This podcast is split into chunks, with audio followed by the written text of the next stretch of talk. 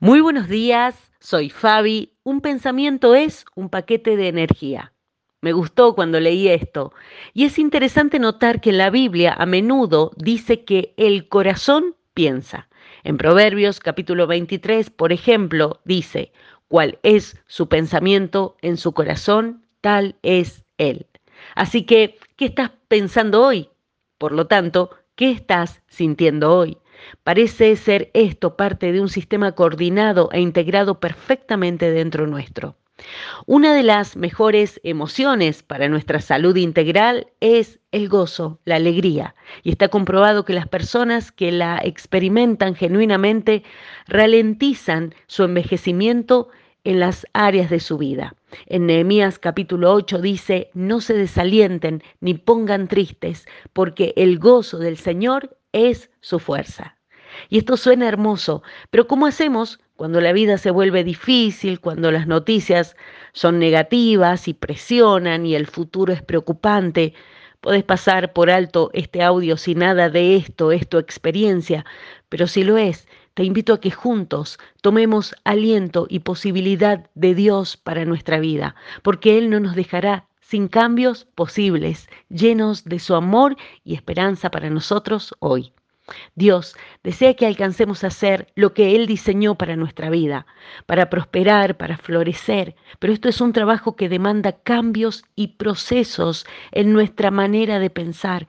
Esto es lo que Pablo nos dice que tenemos que experimentar al renovar nuestra mente, allí en Romanos capítulo 12. Así que cuando nos encontremos en este día entre la decepción y la esperanza, entre la frustración y la fuerza que necesitamos para empezar otra vez, tal vez hay tres cosas que podemos empezar a experimentar y hacer. Lo primero es detenernos por un momento y preguntarnos qué estamos sintiendo. Hay enojo, hay negativismo, decepción. Me gusta porque en Job capítulo 37 dice, escucha esto, Job, detente y considera las maravillas de Dios. Y amo esto, porque nos reenfoca. Es como si dijera, espera, no sigas en ese espiral descendente de tus pensamientos. Podés levantar la mirada a la realidad del amor y la presencia de Dios en tu vida, en la mía. Podemos abrir las manos, relajar esos puños del corazón apretados por el dolor, por el miedo y considerar la presencia de Dios transformadora. Y ahora sí, podemos dar un último pasito interior, hablarlo con Dios, dárselo a Él. ¿Cómo sé si algo está en mis manos o en las manos de Dios? Por lo que produce en nosotros, por el fruto que vemos.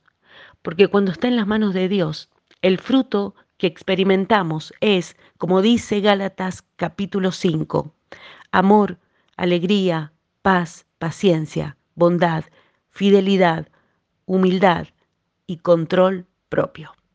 Que así sea en nuestra vida, en este día, en el nombre del Señor Jesucristo. Amén.